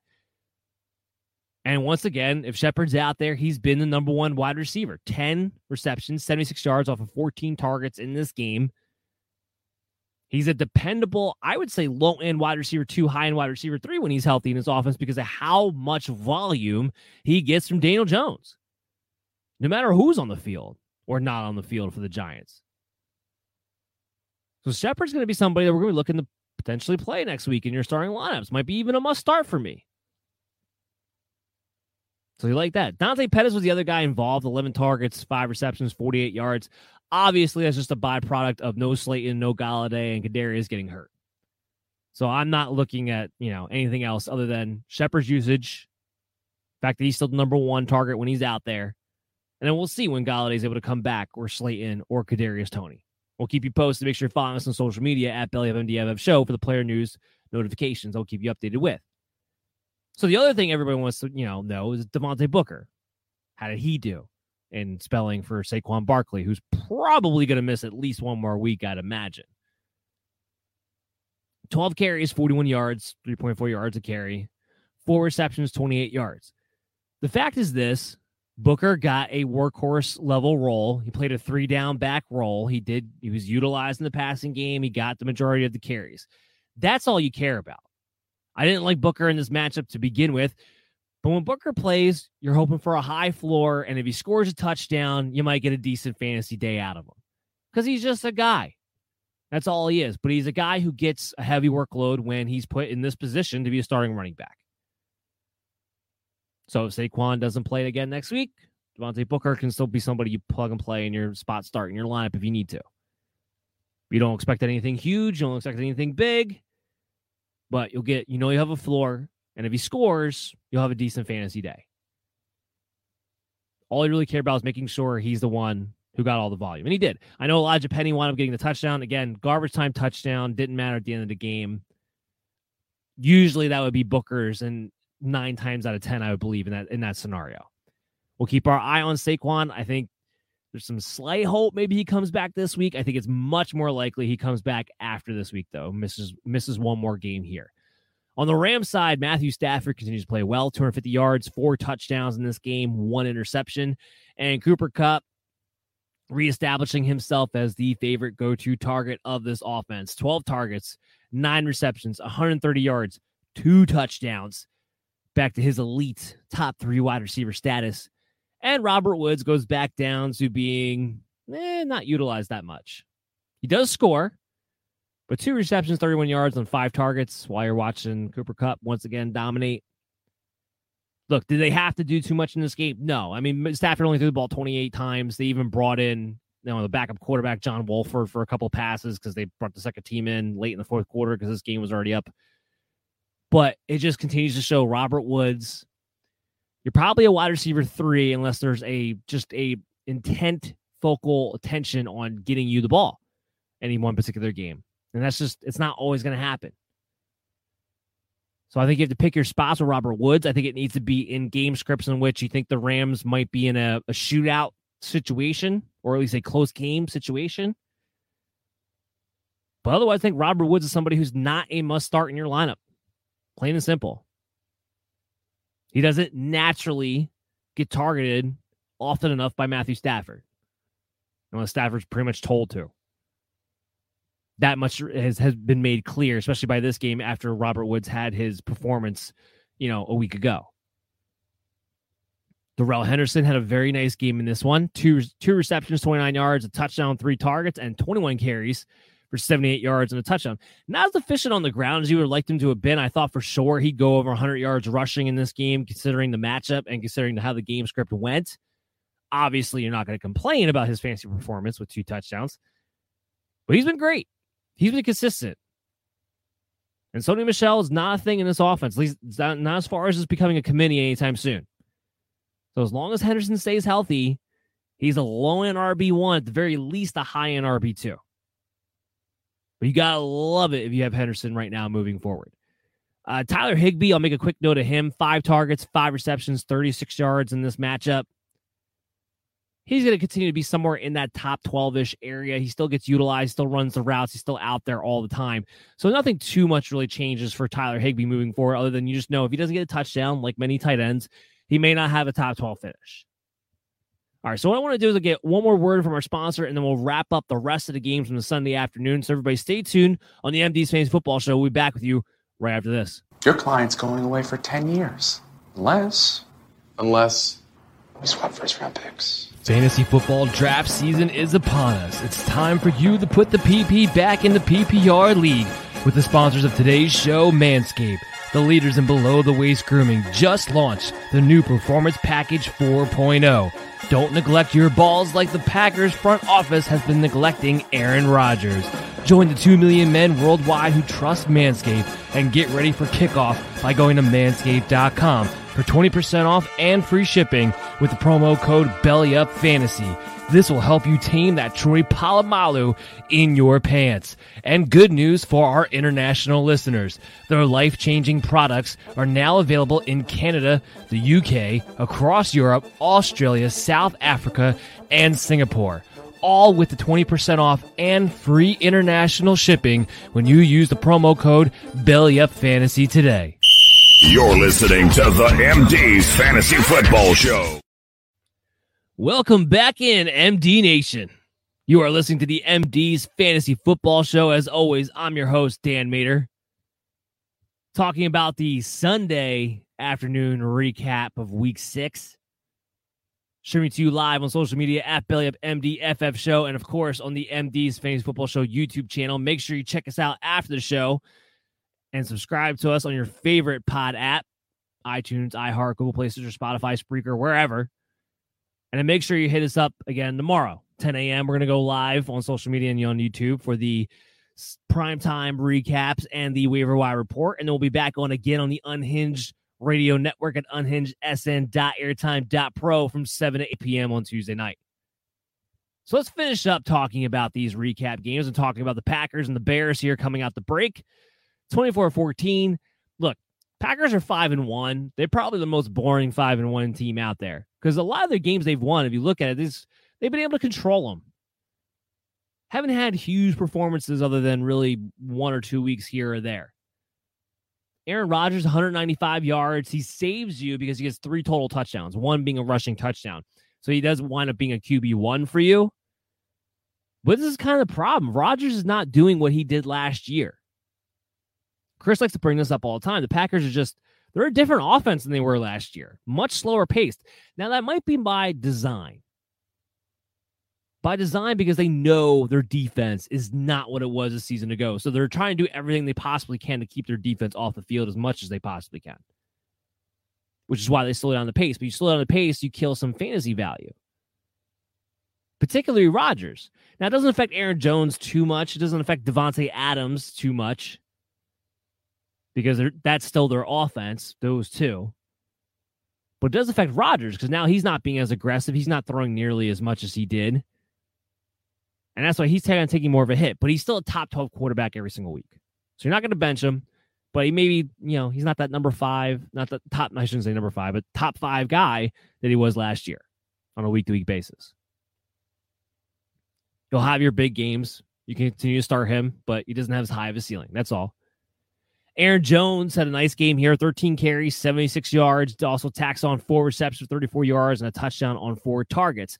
Of course, the big narrative here is well, A.J. Dillon had 11 carries, 59 yards. Aaron Jones is 13. Do we have a committee on our hands? So I, I'd still say no. I mean, look, A.J. Dillon's more involved than he was the first few weeks. That and that I think will be here to stay. But let's say he's getting 35, 40% of the carries. Again, in this game, didn't get a lot of them until the second half. Second, in fact, he pretty much got almost all of them in the second half when this game was well in hand for the Green Bay Packers. So they used him to close out. Now you look at that one of two ways. And like, all right, well, look, more times than not, they'll play against teams where they're going to be in it for all four quarters and won't just get the chance to, you know, close games out like this. And therefore, Aaron Jones will be irrelevant all four quarters. Or you can look at it as like, well, if the Green Bay Packers are winning, that kind of caps the ceiling of an Aaron Jones to some degree. Okay, fine. I go back to what I said last week when everybody wanted to panic on Aaron Jones then. Maybe he's not a bona fide top five running back, but he's still a top eight running back. So, how much value difference is it really? He's still a bona fide must start RB1 every single week because he gets the passing game work, and he did here. And everyone was up in arms like, oh, Matt LaFleur last week said he wanted to pass the ball more to A.J. Dillon. Well, A.J. Dillon didn't have one single target in this game. So obviously that plan, that comment, it didn't wind up coming to fruition and wasn't a danger whatsoever. Aaron Jones still the best back. He will still get more carries than A.J. Dillon nine out of 10 times. And he will be more involved in the passing game. That's all you care about. He's an RB1. Don't overthink it past that. Now, is AJ Dillon a top handcuff, valuable handcuff? Yes, absolutely. And if he continues to get more involved, there may come a point in time where he can be utilized as a, you know, a flex play, an RB three if you need to. But I'm not. This is not a committee now. Davante Adams, four receptions, 89 yards, five targets. One of his lowest targets on the year. He will be more involved in other games that are more competitive moving forward too. So let's talk about the Chicago side. It's a little more interesting here. So Justin Fields finally used his legs this week. Ran the ball six times, picked up 43 yards. Was still ter- he's still terrible passer. He's late on everything. He's late to make his reads. He's late to throw the ball. He's just late. Everything's late. And he's sailing balls too. I mean, his deep ball this week, there was a couple of them was just like, who are you throwing it to? The interception he had at the back of the end zone, I mean, he overshot the receiver by 20 yards wasn't even close. So Fields has a long way to go as a passer, but if he can, if he starts using his legs like he started to in this game, we may be able to talk about Fields again as a fantasy asset, which he should be because he should be using his legs. And if he uses his legs and gets more into the flow of the game, he might actually become a better passer because then he'll get his edge, his juices flowing, the adrenaline flowing, because he'll feel like he, he's going to be a productive player. Sometimes it's what it takes.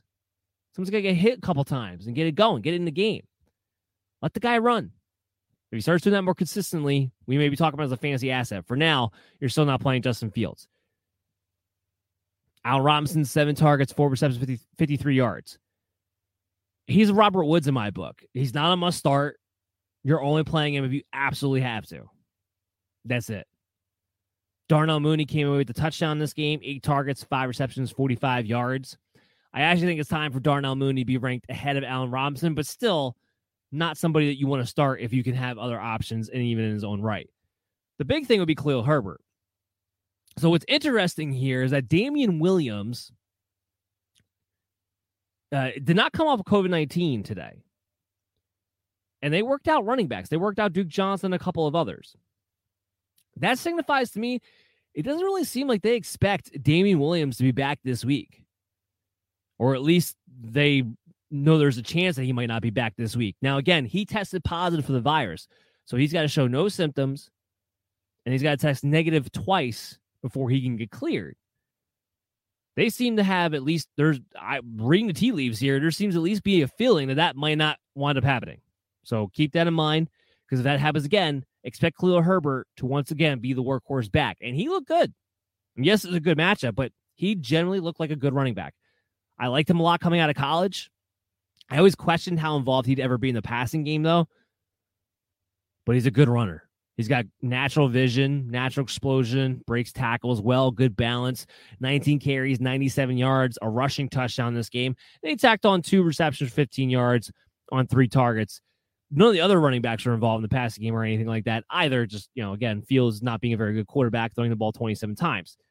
But Khalil Herbert will be a must start if Damien Williams is going to be out again. Now, if Damien Williams comes back, I would give Damien Williams an edge over Herbert because I expect him to be a little bit more involved in the passing game than Herbert would be and to get more of the carries, but Herbert would still be involved.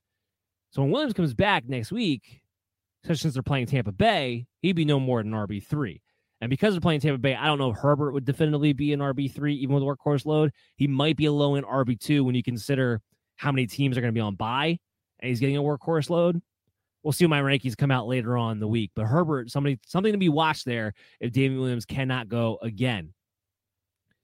Now we dive into a blowout game. I, I couldn't believe it was a blowout. The Chargers and the Baltimore Ravens. The Ravens defense had not played well until this game. And the Chargers offense was humming. So for the Chargers to come into Baltimore and only be able to put up six points and the Ravens to be able to just dominate them the way they did was completely shocking to me. Lamar Jackson didn't have the fantasy game you want him to have, but he still played well from an NFL standpoint. Only 167 yards to the air, two interceptions. One of them wasn't his fault. One touchdown, tax on 51 yards on the ground. You're not worried about Lamar Jackson. Running back wise. So Devonta Freeman had been the odd man out, but then in this game they, they activate Le'Veon Bell, who all all three running backs, Latavius Murray, Le'Veon Bell, and Devonta Freeman, all got touchdowns in this game, believe it or not. Nine carries apiece for Murray and for Freeman. Bell had eight. Now, Bell only had 2.3 yards a carry. He actually got demoted back down to the practice squad today. I don't know if that means Ty'Son Williams gets to be activated next week, but at this point, I don't think it matters. Latavius Murray has been the most involved so that's the running back. If you're going to own one Ravens running back, that's the guy you own, and you're hoping he falls into the end zone. Outside of that, there's just no value to be had here. None whatsoever. Now, Mark Andrews. Get him to the end zone one game, gets to the end zone the next game. Love it. Five receptions, 68 yards, one touchdown, six targets. Marquise Brown should have had a touchdown in this game, dropped it. Four receptions, 35 yards, five targets in this game. The big thing here is that Rashod Bateman came in. He has it was his debut, coming back off an injury, comes in and he takes over that Sammy Watkins role right away. And that's what's the question. That's what I wanted to see. Like, would they let him do that right away, or is he still getting worked back in? Well, apparently not. He had the second most snaps to Marquise Brown, second most route run, and he had six targets and more targets than Marquise Brown did. I'm not going to go as far as to say as Rashod Bateman's definitely going to be a thing, but he is fantasy relevant in an offense that's being much more aggressive passing the ball than they have been in years past. Now, Sammy Watkins is expected to be back at some point. So when he comes back, you know, does Bateman just keep his role? I don't know. We'll have to see. Mar- Marquise Brown's role is not going to get messed with, and neither will Mark Andrews. Who winds up being that third pass catcher remains to be seen. Long term, obviously, is going to be Rashod Bateman, but I don't know if it's definitely going to be the, the short term or not when Watkins is back and healthy from his hamstring injury. We'll have to watch that and see how this comes to fruition as we move forward. On the Charger side of the ball, look, crumple this game up, throw it away. There's nothing to take out of it. Herbert's going to be better than what he was. Austin Ekeler definitely is going to be better than what he was. Mike Williams got banged up again in this game. We, we already knew he was banged up going into this game. They have the bye week next week. So nothing for me from a fantasy standpoint changes. Mike Williams, I still think is a wide receiver one with the way he's been playing, as long as he's healthy, which now he'll get a chance to be with the bye week there, and he was able to play in this game at least. He, even when he got banged up, he came back in, and then you know this game was out of hand, so he didn't play much. Keenan Allen will still be Keenan Allen. Austin Ekeler will still be Austin Ekeler. Jared Cook will still be a streaming tight end. Justin Herbert will still be a top 12 quarterback. There's nothing to take out of this game for the Chargers. It's crumpled up, throw it away. Hope for a better day after their bye week comes back. So let's wrap this thing up with the London game. Miami Dolphins, actual Jaguars. Tua Tagovailoa comes back, loses the Trevor Lawrence 23 20. It wasn't on Tua, though. Tua actually played really well, especially for his first game back dealing with the rib injury. 33 or 47, 329 yards, two touchdowns, interception. Considers no DeVante Parker, no Will Fuller. He's leaning completely on Jaylen Waddle and Mike Gesicki. Here's the problem with the Dolphins that coaching staff is stupid. I like Brian Flores, but he needs to pull his head out of his butt, pick an offensive coordinator, and stick with him, at least for an entire game. If you want to switch it up to see who's better from week to week, fine. But there's no cohesion in the play calling because you got both of these guys calling plays. There's no identity on this team. We are too far in the season for you still not have an identity. We are too far in the season for you to still be screwing around with Malcolm Brown over Myles Gaskin. I know Myles Gaskin had fumble in this game. I don't care. Malcolm Brown doesn't solve anything for you. He solves no problems. Myles Gaskin coming off a game where he had 10 receptions and two touchdowns. You need all the playmakers you can get because you have none right now with Parker and Will Fuller out. All you got is Waddle and Gesicki. And instead, you decide to give Malcolm Brown as many carries as Myles Gaskin. And for Gaskin, in a game in which you had to come back from behind and were in a battle with the Jaguars, a good matchup for a pass catching back, by the way, and not even get him involved. Six targets, two receptions, five yards. It was completely pathetic on the Dolphins coaching staff. Now, from a fan, so Myles Gaskin goes, I, I ranked him at RB20. I didn't feel good about it, but you had to think against the Jaguars and the usage that he had the week before, they would, I don't know, maybe stick with it. It's the most success they had of any of their backfields, but you know, there's no logic going on right now offensively for the Dolphins. Here's what you like. As long as Parker and Fuller are out, Waddle becomes a target hog. He's not going down the field at all, but he becomes a target hog.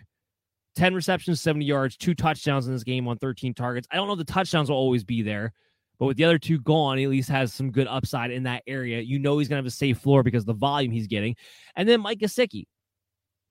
Tua Tagovailoa was back, which always makes us a little bit leery with Mike Gesicki. They've always hadn't had the same page, but I mentioned this going into the week. Go back to last year when they had a bunch of injuries at the wide receiver position. Mike Gesicki was by default had to be one of the main pass catchers. Tua throw to him then. Eight receptions, 115 yards, nine targets. Now, the only thing I will say that's interesting is Durham Smith or Smythe, however you want to say that name. He actually played more snaps than Mike Gesicki, and that's the first time that's happened since week one when Tua was on the field. I don't know what the correlation is there. I just thought that was kind of interesting. Now, of course, Mike Gesicki still ran more routes, but Durham Smith actually ran 24 to his 36. Like he was much more involved in this game. I don't know if it's because they just, you know, had a lack of pass catchers and they played a lot of two tight end sets as a result in this game. But I just thought that was kind of interesting. I'm going to keep my eye on that when you say like a Parker comes back and if a and or if a Will Fuller comes back, you know, what happens then? Is there something to that? Is there a correlation between Tua and what tight end gets to play? I don't know. Something to keep your eye on. But for now, they need Gesicki to be one of the top pass catchers because it's him and Waddle and nobody else. And just don't touch the running backs. Hold Myles Gaskin. I'm not going to say drop him again because we got to wait to see how this thing shakes out because something's going to have to change in Miami. But just hold on to him for now. You're not playing him. Jaguar star Trevor Lawrence has gotten better every single week. 319 yards passing, a touchdown, no interception in this game. Didn't use his legs the way he had been the past couple of weeks, but he is trending in the right direction. So it becomes a high volume passing attack offense. And the Jaguars got back to sanity somewhat when they got 10 targets apiece to Marvin Jones and Laviska Shenault instead of, you know, Jamal Agnew and Tavon Austin being the lead receivers like they were a week ago. Although Agnew's still heavily involved in this game, six targets, five receptions, 78 yards. So with DJ Chark out, I think what we can say for the rest of the year is that it's going to be Marvin Jones, Laviska Shenault, and then Jamal Agnew. The problem with that is this Agnew is the slot receiver. So the value that I thought Laviska Shenault might have with DJ Chark leaving because the extra target consolidation kind of goes out the window a little bit. It's a little bit of a balancing act. I still think he gets more targets, more volume on a week to week basis than he was getting before. But if it's going to be coming from the outside, they're not going to have him line up in the slot because Jamal Agnew has to be the slot receiver. I don't really like Laviska Shenault's consistency from week to week, his efficiency, because he's not really a good outside receiver. Doesn't get off the line as well, especially for being a physical guy. It's surprising, but he doesn't. It affects it affects his ability to be a fantasy, you know, as fantasy relevant as he possibly could be. Marvin Jones, seven receptions, 100 yards, a touchdown. Look, if it's a good matchup on paper, which this was, especially with no Xavier Howard playing for the Miami Dolphins, Jones is somebody you can play as a wide receiver three who you know has touchdown and big play upside. And should more times than not be the lead receiver for the Jacksonville Jaguars. Dan Arnold, five targets, two receptions, 27 yards. A little bit disappointing, but I do think better days are ahead. I do think he's a streaming option. And of course, James Robinson, great game. 17 carries, 73 yards, gets a rushing touchdown, tacks on three receptions for 28 yards. Best thing is, Carlos Hyde hardly involved at all in this game. This is James Robinson's backfield, and you can play him with confidence. That's going to do it for today's show, guys. I hope you all enjoyed it. Again, we'll be back tomorrow, 10 a.m., with the primetime recaps and the waiver wire report. And then again from 7 to 8 p.m. on the Unhinged Radio Network at unhingedsn.airtime.pro. Follow us along on your favorite pod streaming app. And make sure you follow us on social media at Belly Up MDFF Show. And of course, subscribe to the YouTube channel. I'm Dan Maynard, and I'll see you guys. Well, I'll see you guys tomorrow, actually.